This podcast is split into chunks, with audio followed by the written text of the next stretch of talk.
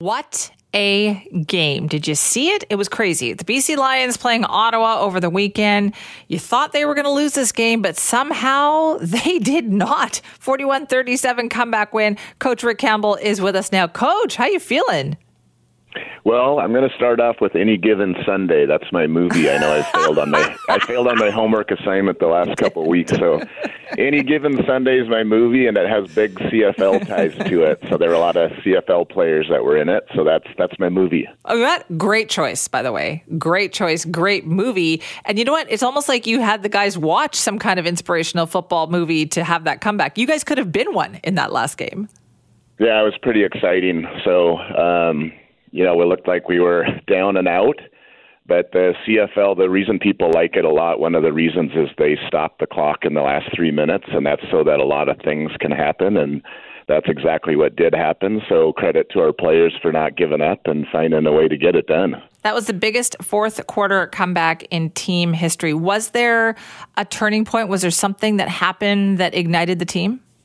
Yeah, well, the biggest thing where they were trying a long field goal and they missed it, and we ran it back for a touchdown. So when you think about it that way, it's really a 10 point play because they miss out on their three points on the field goal.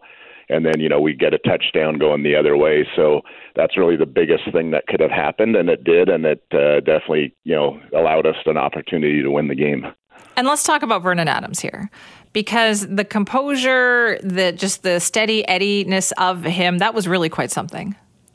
Yeah, I really appreciate that. Even when we're down, he really he plays the game to win. There's some quarterbacks when you're down, they don't want to throw interceptions or they want to be real conservative because they don't want to hurt their stats or have people talk bad about him. But he's a guy that doesn't play for the stats; he plays to win. So he keeps on battling and keeps trying and. uh um, you know, got it done at the end of the day. Yeah. What does that mean for the team? Like, what kind of a, a leader is he in the room or even on the field for them?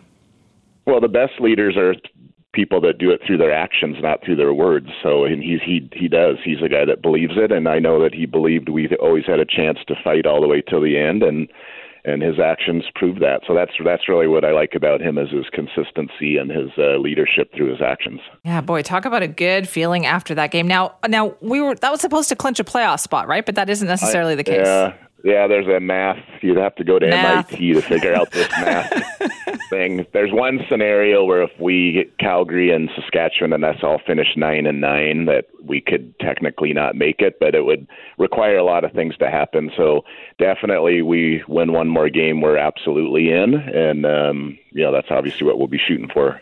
Yeah, but that's a good motivation for the team. So you've got a Friday night game coming up in Edmonton. Like, let's talk about the Elks yeah. here for a second. Yeah, so they they're four and one in their last five games. So they don't their oh, record is yeah. I believe four and ten, but they they've won four out of their last five games. So they've obviously gotten better. It'll be the third time we're playing them this this year, and uh, we beat them twice, but we want to try to get it done one more time. Are you wary of teams like that, where you the first two games where you won, they were kind of lopsided, and they might be looking a little re-energized or feeling a bit re-energized? Yeah, they're definitely re-energized, not because of us, but just because of they've won four out of their last five. So we don't have to do a sell job on our players to know that we have to go there and play our best. And um, I know our guys will be up for it, and we'll try to get it done Friday. Love it. Look forward to it. And you know what I'm going to do this week? I'm going to rewatch any given Sunday because you said that. So, oh, oh, all right, excellent. have a good week. We'll talk to you Monday. See ya.